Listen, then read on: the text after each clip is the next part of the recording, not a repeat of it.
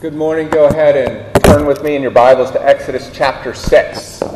In Exodus chapter 6, verses 2 through 27 this morning. Exodus 2, chapter, or Exodus 6, verses 2 through 27.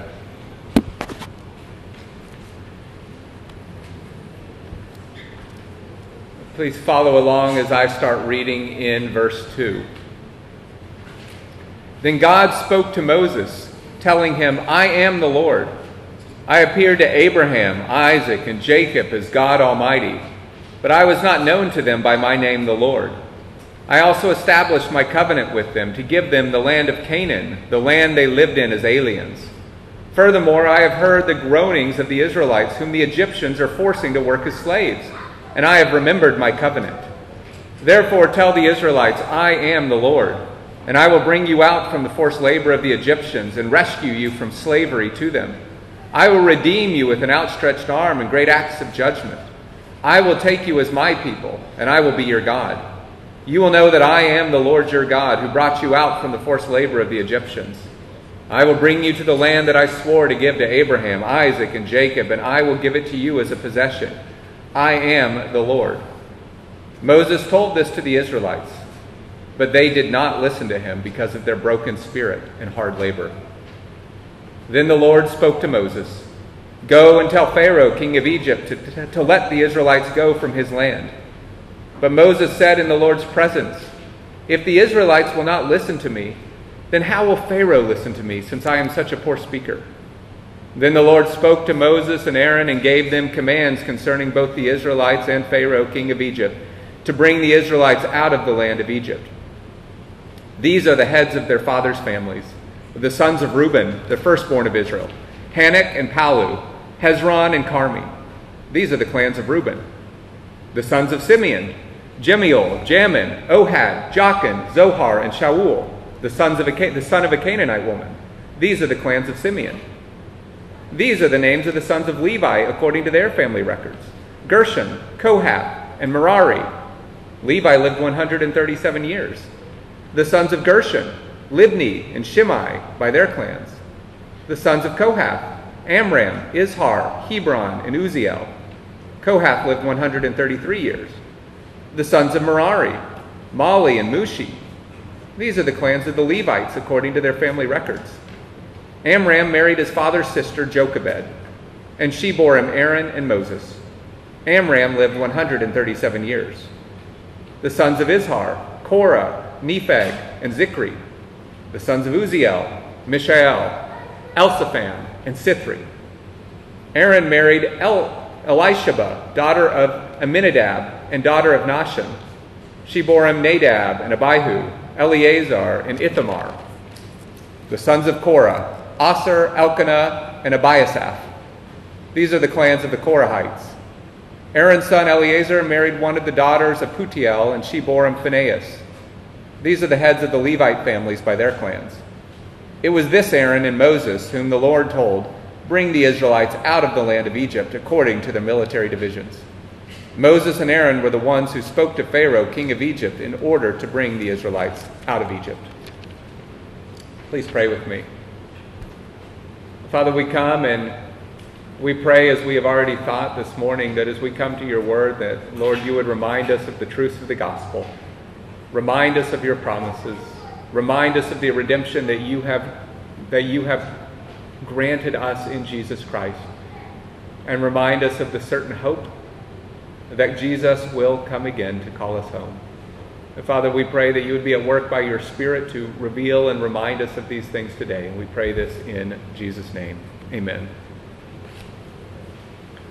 Well, as I have gotten older and busier, I have come to realize that I need reminders in order to remember all the appointments I have or just to remember all the things that I need to do. It's one of the reasons that I am thankful for smartphones. I can simply set a reminder on my phone to notify me of the things I need to do. I don't know about you, but I even have weekly reminders set on my phone to remind me to do the same thing week after week because I might not remember. And more than once, I have almost forgotten some meeting or some phone call or some place that I was supposed to be, only to have my phone beep at me a few minutes in, in advance and remind me of that which I was supposed to be doing. Now, there are probably some drawbacks to always having our calendars with us on our phone. I'm not going to get into those drawbacks, but let's just say for now, I am grateful to be easily reminded of the things I need to do. Brothers and sisters, the reality is we are a forgetful people. We often need reminders. We do not just need reminders of the appointments that we have or the, the things that we need to do we need to be reminded of things that we have learned before. And how many of you remember everything that you were taught in school? Kids, how many of you even remember everything you were taught this week in school? Uh, for you parents, how many of you have had to teach your kids the same thing over and over again? If you say you've not had to do that, I might be tempted to call you a liar. We need reminders. And this is certainly true in our spiritual lives as well. If you have been here in our study through Exodus, these first 13 verses, or really verse 2 through 13 of Exodus chapter 6, probably sound very familiar. Has not God said all of this before? Has He not said this more than once already? The answer is yes, He has. why is God saying the same thing to Moses? Why is he saying the same thing to the people of Israel again? It's because they needed to be reminded of who God is, of his faithfulness to them, and of his promises. Remember the context of where we are in the book of Exodus. Moses and Aaron, we saw this a couple weeks ago, they went to the people of Israel and told them of God's promise to rescue them. They had come from Midian. Midian, Moses comes, he and Aaron tell the people of Israel, they tell the leaders of Israel all that God has promised to do for them, and in response, the people worshiped. But as we saw last week, when Moses and Aaron first go to Pharaoh and tell Pharaoh, God says, Let my people go. Oh, Pharaoh refused. And he did not just refuse and say no, he made the lives of the Israelites harder. He increased their oppression, he made their slavery worse. And how did the people respond to this increased oppression? As we saw last week, not particularly well. They cried out to Pharaoh instead of the Lord. They blamed Moses and Aaron for the predicament they now found themselves in. And they pretty much forgot everything that the Lord had told them through Moses and Aaron. And as we saw last week, it wasn't just the, the people of Israel. Moses himself struggled even though God told him that he would harden Pharaoh's heart, that Pharaoh would not let the people go right away. Well, it, when this exact thing happened, Moses expressed his frustration to God and said, Lord, why have you caused trouble for this people? And why did you ever send me? Ever since I went into Pharaoh to speak your name, he has caused trouble for this people. And you have not rescued your people at all. And Moses himself seemed to have forgotten the word of the Lord. So, what is God doing in these verses that we are going to study this morning?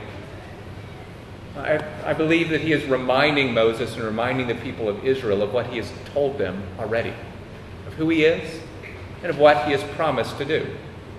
And so, brothers and sisters, as we consider this text, I want you to understand that it is not just Israel and it is not just Moses that needs reminders.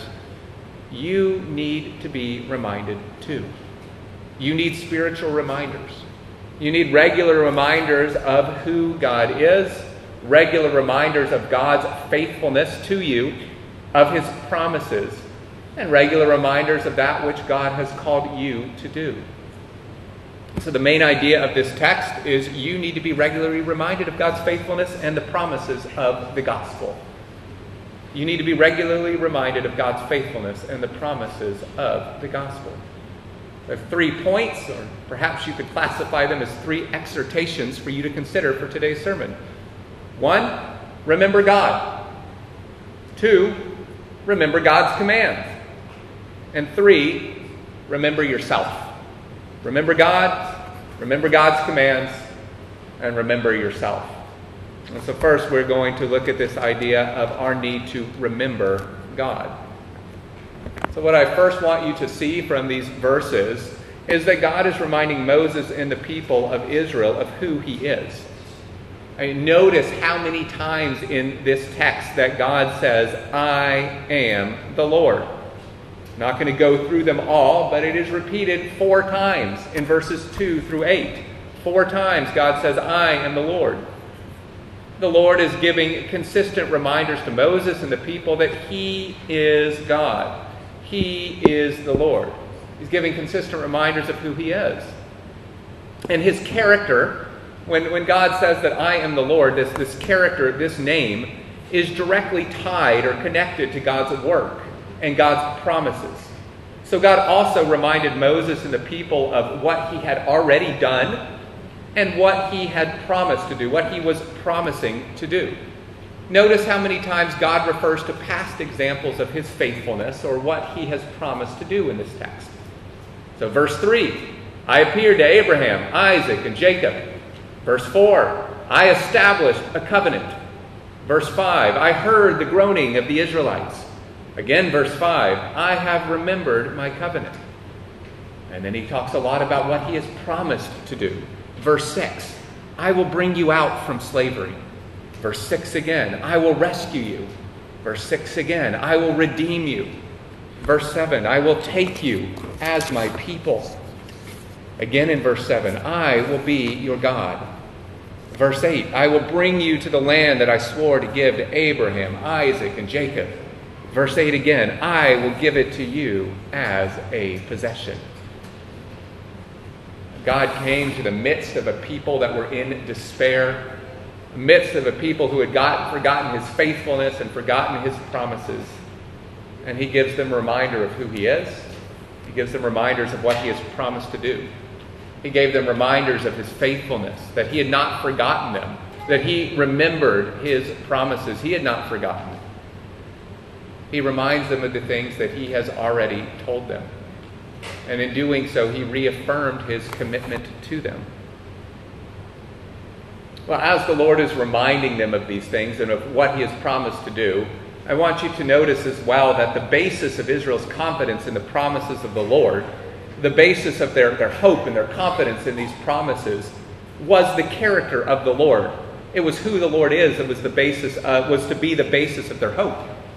Brothers and sisters, our confidence in what God will do is based in who God is.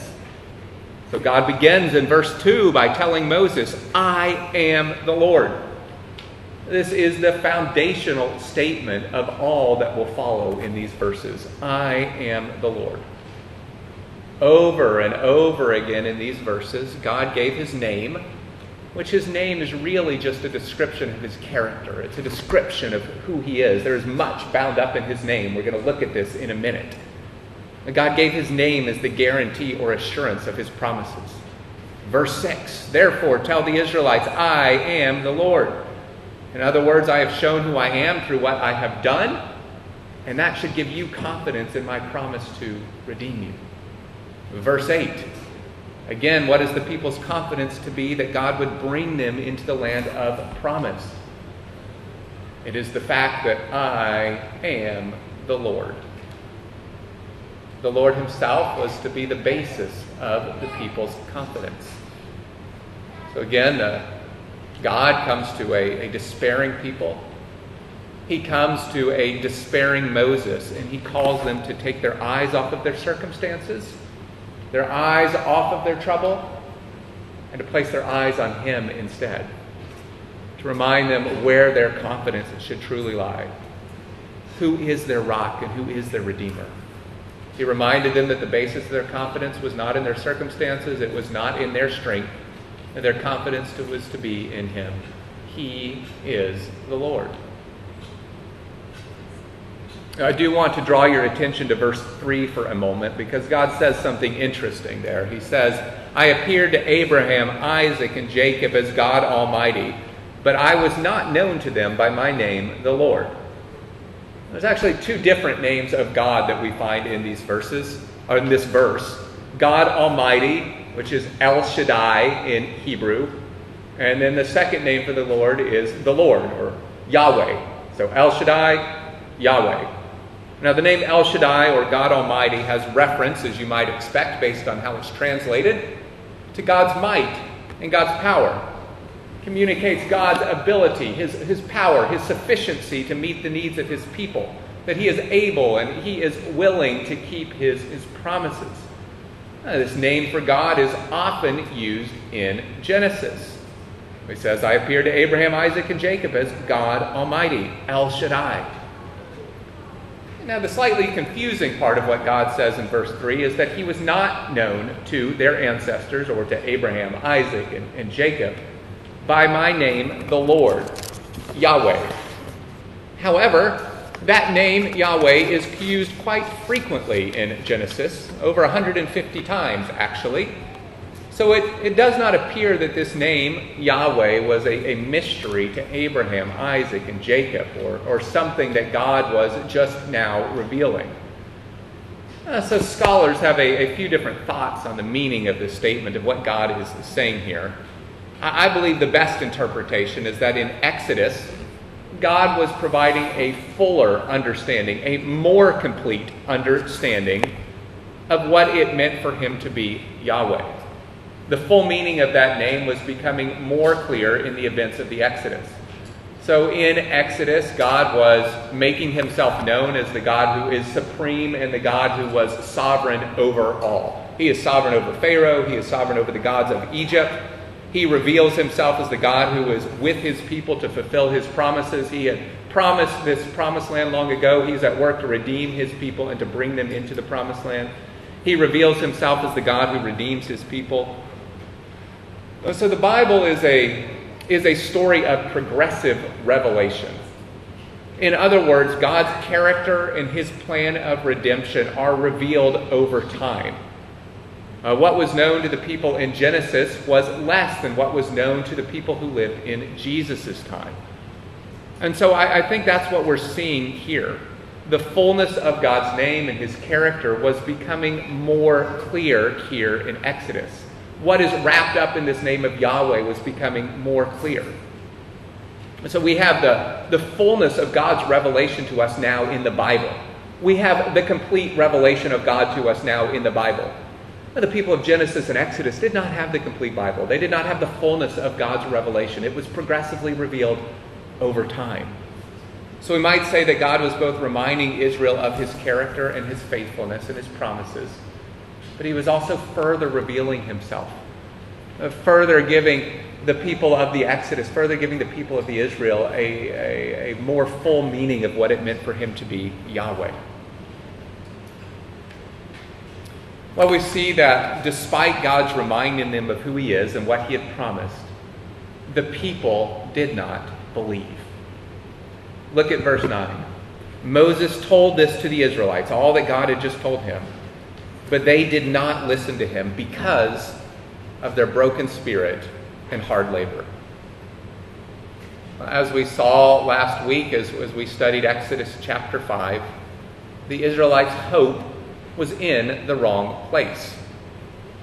They were hoping in a change in their circumstances and not hoping in the God who had the power to change those circumstances.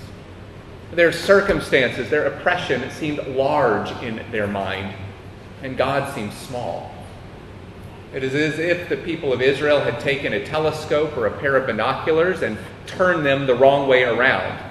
And so when they, they looked at God, he seemed small and distant. He seemed powerless. He seemed out of focus as their circumstances clouded their vision. And so, as God comes and reminds them of who He is and what He has promised to do, is it, it was as if their phones were on silent. They did not get the reminder. They did not listen because of their broken spirit and hard labor.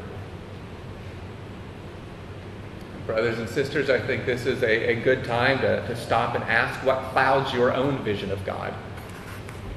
What is it that in your mind makes God seem small and distant? What makes God seem powerless, unable, or unwilling to fulfill his promises? As I asked last week, where are you placing your hope? It is, is it in a change of circumstance, or is it in the God who has the power to change those circumstances? And even as I say that, I want to warn you against the temptation to think, oh, if I just if I just trust God, if I just believe enough, everything in my life is going to magically get better. Now, that's the key to making my life better, just to have faith in the Lord, and then He's going to make all my circumstances just the way that I want them. Now, that's just another way of placing your hope in your circumstances. Remember, God had told Israel and God had told Moses that Pharaoh would not listen. God had promised to redeem them, but He had told them it would not happen at first. Christian, as we looked at last week, God has told you not to set your hope on a change in your earthly circumstances. Your hope is to be on the grace that would be brought to you when Jesus returns. The central, the central hope of the Christian life is a future hope.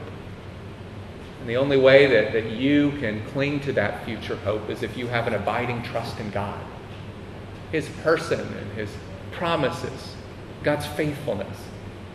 It's only if you truly believe that these light and momentary afflictions are preparing you for an eternal weight of glory. At the moment, Israel was not able to see those things. But look again at what God promised them in verse 7. He promised them that I will take you as my people, and I will be your God. You will know that I am the Lord your God. They would not be Pharaoh's people, they would not be Egypt's people, but God's people. God would call the people of Israel his own. Well, friends, if you know the history of Israel, you know that though there was always a, a, small remnant or a small group of people in Israel who truly knew the Lord, the nation as a whole, the people as a whole, they never truly listened to the Lord and believed. Verse 9, the people did not listen, could be a description of most of Israel throughout their history. The people of Israel knew about God, they knew all sorts of things about God but they did not know God. And there is a big difference.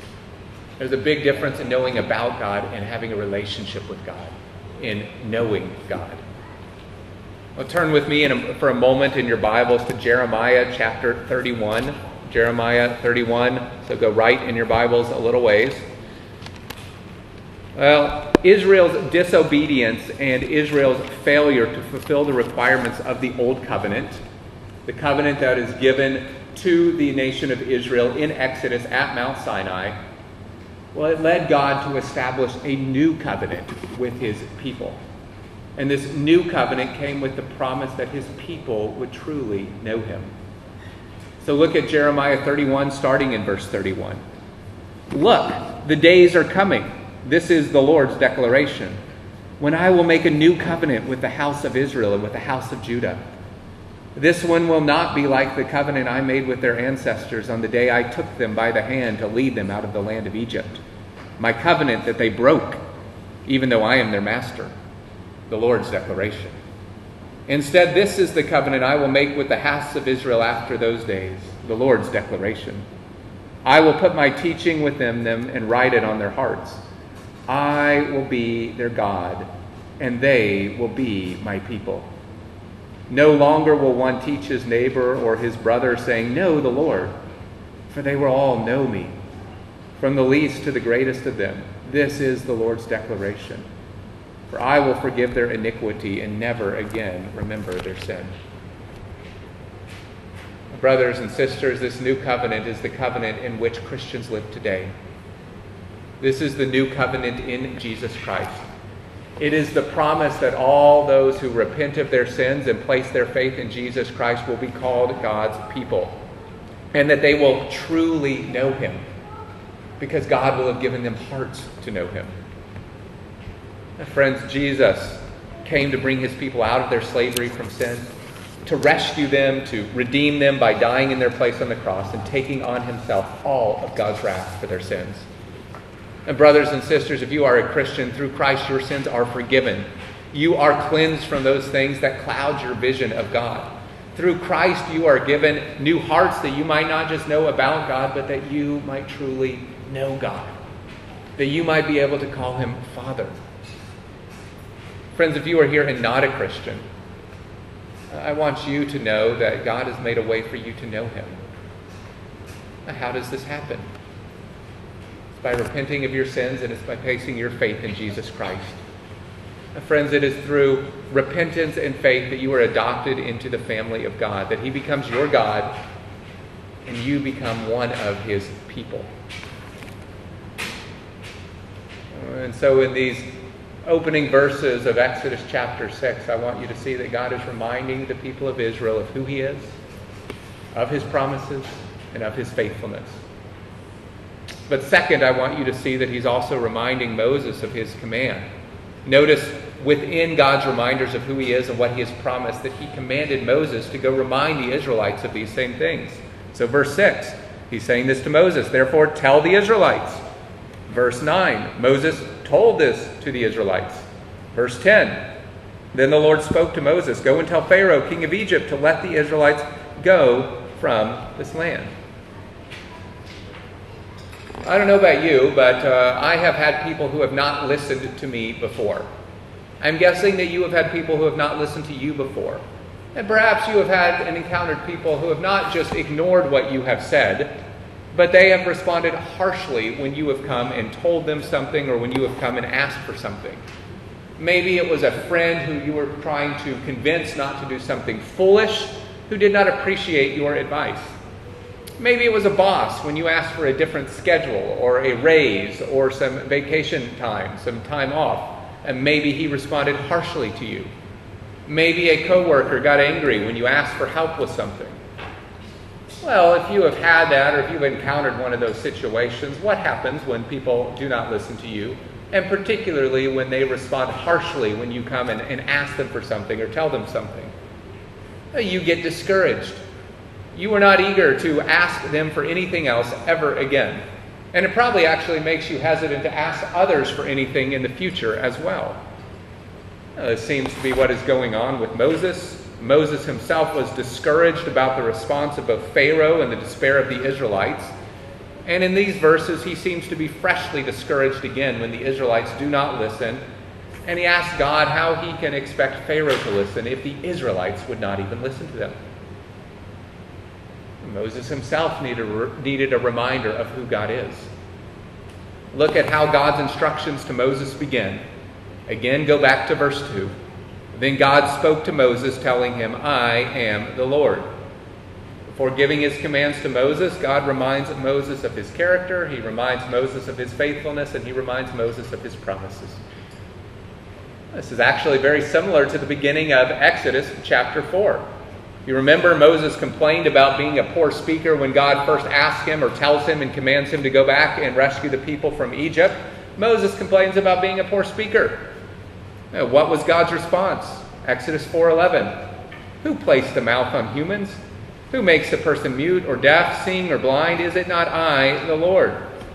He reminds Moses that your mouth that you were complaining of being in which you were complaining of being a poor speaker, I'm the one who made it. I can cause you to speak whatever words in whatever manner that I want. Well, in our verses, after giving Moses this reminder, he recommissions Moses to the task to which he has called him. He is reminding Moses of everything that he has told him. And I have mixed up the pages of my manuscript, or am missing one, so bear with me for one second. Ah, there it is. Uh, well, brothers and sisters, what we see here with Moses, that God is giving Moses a reminder of who he is and his faithfulness to his promises before giving Moses his commands, was this is a pattern that we see in the Bible the basis for the commands that the Lord gives to you, and the motivation for your obedience to those commands is who God is and what God has done. It's His faithfulness to you. Especially as you read through the New Testament letters, you will notice that before Paul or Peter or John or James give commands to the churches they are writing, they give them reminders of who God is and they give them reminders of what God has done. Most of the first three chapters of the letter to the Ephesians Paul is reminding those Christians of God's saving work in their lives. And it is not until chapter 4, really, that Paul begins to give any commands or instructions to those believers. We see the same thing in the verses from 2 Peter 1 that Angela just read from us, read for us. You can turn there again, or you can open your bulletin. Well, how does Peter start? 2 Peter 1 1. to those who have received a faith equal to ours through the righteousness of our God and Savior Jesus Christ. It reminds them of their God and what their God has done for them. Verses 3 and 4. His divine power, God's divine power, has given us everything required for life and godliness through the knowledge of Him who called us by His own glory and goodness. By these He has given us very great and precious promises, so that through them you may share in the divine nature, escaping the corruption that is in the world because of evil desire. Reminders of who God is and what God has promised to do, what He has given. And only then does Peter get to any commands. For this reason, because of who God is and because of what God has done, for this very reason, make every effort to supplement your faith with goodness, goodness with knowledge, knowledge with self control, self control with endurance, endurance with godliness, godliness with brotherly affection, and brotherly affection with love. God's character, God's promises, God's faithfulness, God's salvation are the basis and the motivation of our obedience to Him. We need to be reminded of who God is and what He has done, and that should spur our love and our obedience to God. It should spur our love and our obedience. The Christian life is about actively being reminded of God's work for us in Jesus Christ. Again, look at verses 12 and 13 of 2 Peter 1. Peter writes this I will always remind you about these things, even though you know them and are established in the truth that you now have. I think it is right, as long as I am in this bodily tent, to wake you up with a reminder. Brothers and sisters, the Christian life is difficult, but the Christian life is not complicated. The Christian life is difficult, but the Christian life is not complicated. Much of the Christian life is simply remembering and being reminded of things that you already know. Simply being reminded of things that you already know. And notice that in verse 12, Peter says that everything he's reminding this church of are things that they already know. If you need to set a timer when you put something in the oven or if you put something on the stove, if you need a reminder on your phone not to forget an appointment, you certainly need regular reminders of what God has done for you in Jesus Christ. Brothers and sisters, we are a forgetful people. Our circumstances cloud our vision. We need regular reminders of God's faithfulness. Brothers and sisters, this is one of the wonderful ministries of the Holy Spirit. John 14, 26.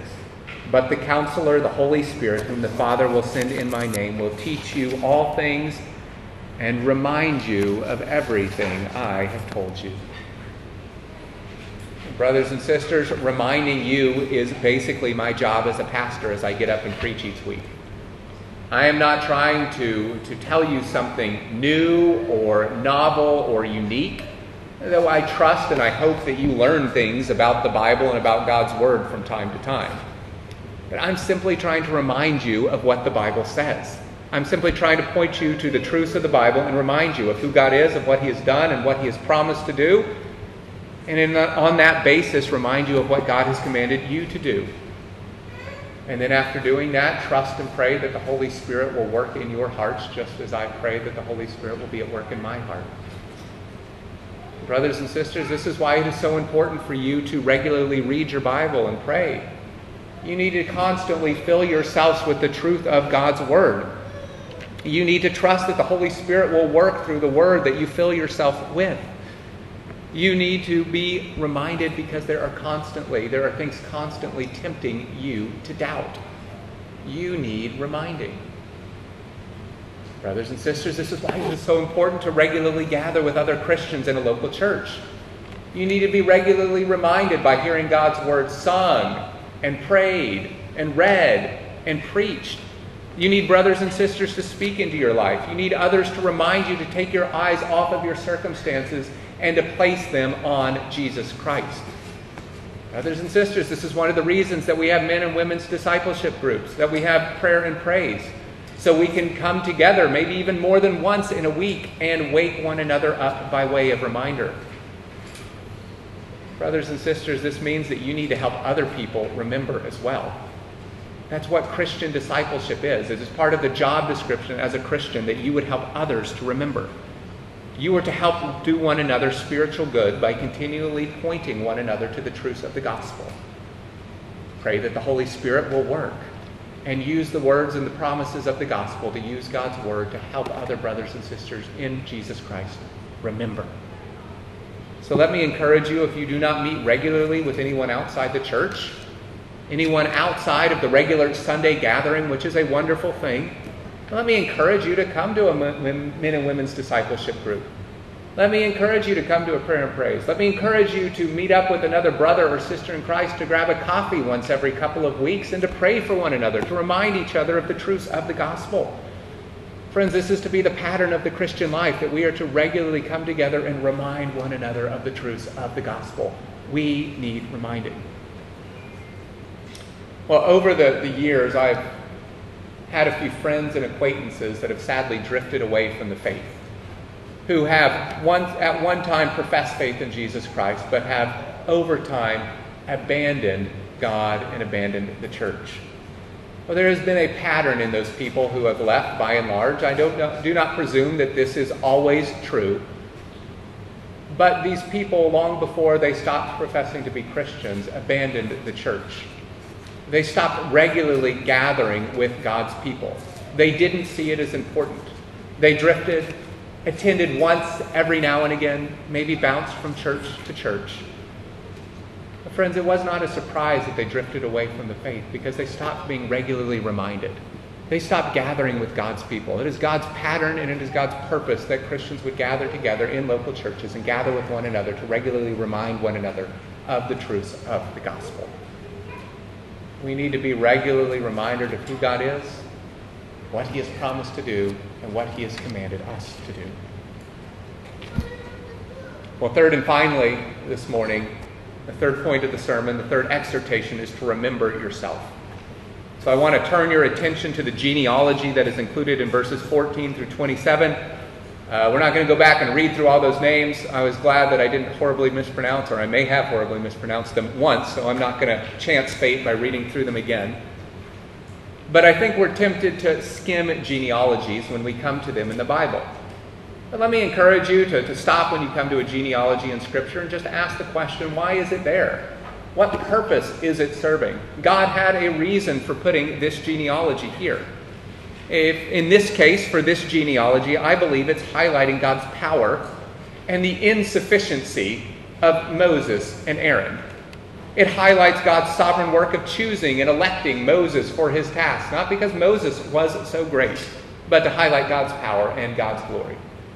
As Walter Kaiser put it in his commentary on Exodus, he writes this Everything in the list suggests that God's choosing of Moses had nothing to do with natural advantage or ability. The making of this same Moses and Aaron, which is a reference to verse 26, the making of this same Moses and Aaron and the uses they are put to after they are made are totally the work of God. There is nothing left for them to claim or boast about in their pedigree. First, in this genealogy, notice that Moses and Aaron did not descend from the firstborn of the family, the place you might expect, the place of strength and, and prominence. No, they did not come from Reuben, the firstborn of Jacob. They did not even come from Simeon, the secondborn. And Moses and Aaron came from the sons of Levi, the thirdborn, as we see in verse 16. Moses himself is not the firstborn in his own family. He's the thirdborn. He's the secondborn son. The, the, first, the privilege of firstborn son belonged to Aaron. Yet God chose Moses to be the leader of his people. Brothers and sisters, this is God's pattern. He chose Abraham out of the nations.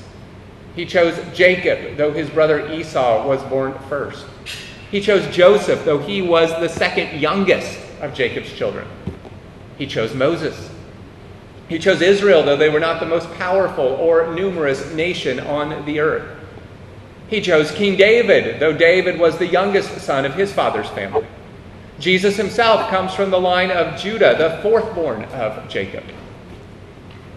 brothers and sisters, why does God work in these ways? as we read in 1 Corinthians chapter 1, verses 26 to 29. Brothers and sisters, consider your calling or salvation.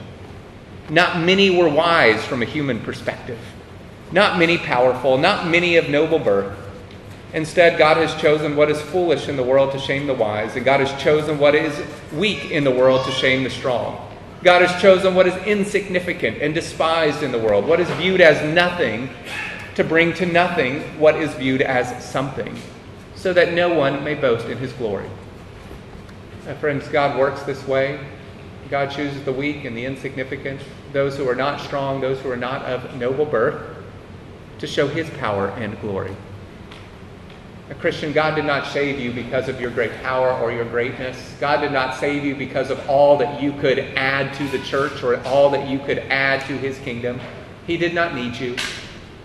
He chose you that his power and his glory might be displayed in your life. Brothers and sisters, when you truly know God, when you truly remember who he is, you will come to grips with who you are foolish and insignificant, weak in comparison to God's wisdom and his power and his glory. Brothers and sisters, remember who you are. Or more accurately, remember who you are not. Well, this is not all I want you to notice from this genealogy. We also see that Moses and Aaron come from a line of sinners.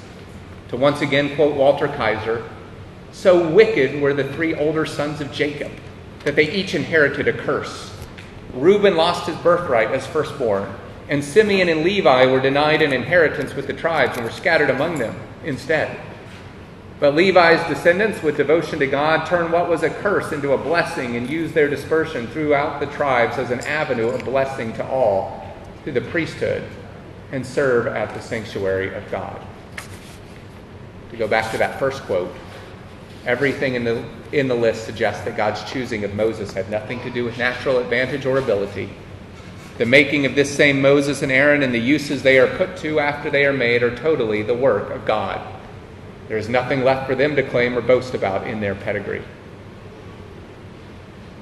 Brothers and sisters, remember that you, like Moses, are sinners in need of God's grace. The Christian life is a call to remember God and his faithfulness, but it's also a call to remember your own sin. Christians are to regularly confess their sins, to admit their need for God's grace, to cast themselves upon God's mercy. But brothers and sisters, also be reminded of and encouraged by the fact that, like Moses, God makes sinners fit for his service. God makes sinners fit for his service. Through the blood of Jesus Christ, God forgives and redeems those who are slaves to sin's power, and he calls them into his eternal kingdom. Brothers and sisters, if you are here and you are a Christian, God has made you fit for his service by the blood of Jesus Christ that has been applied by the work of the Holy Spirit. He makes sinners fit for his service, and you stay fit for his service by regularly reminding yourself of who he is, of what he has done, of what he has promised to do, of what He has called you to do and of who you are a sinner in need of God's grace, a sinner who has been saved by God's grace. So, brothers and sisters, if you want to grow in godliness and to remain fit for God's service, remember the truths of the gospel. Remind yourself of Jesus' amazing redeeming work. Let that be the motivation that fuels your obedience. Do not neglect the ordinary means of grace that God has given you to regularly remind you of these things. Do not neglect the ordinary means of grace that God has given you to regularly remind you of these things. God does not give you some like spiritual, supernatural smartphone as soon as you become a Christian that constantly reminds you when you forget these truths. But He has given you the ordinary means of grace. He's given you a Bible to read and to memorize and to meditate on. He's given you His Word you can pray to the Lord. He has given you a church where you can gather with God's people. He has given you other brothers and sisters in Christ to help remind you of these things. 2 Peter 1 3, His divine power has given us everything required for life and godliness through the knowledge of Him who called us by His own glory and grace. And Christian, He has given you the Holy Spirit, whose job it is to remind you but the Holy Spirit works through those ordinary means of grace as you read His Word, as you pray, as you gather with God's people, as you memorize the Word, as you get regular reminders of the truths of God's Word. The Holy Spirit goes at work in your heart and reminds you of the truths of the gospel. Brothers and sisters, His divine power has given you everything required for life and godliness. He has given you what you need to be regularly reminded of who He is, what He has promised to do, and of his faithfulness to you.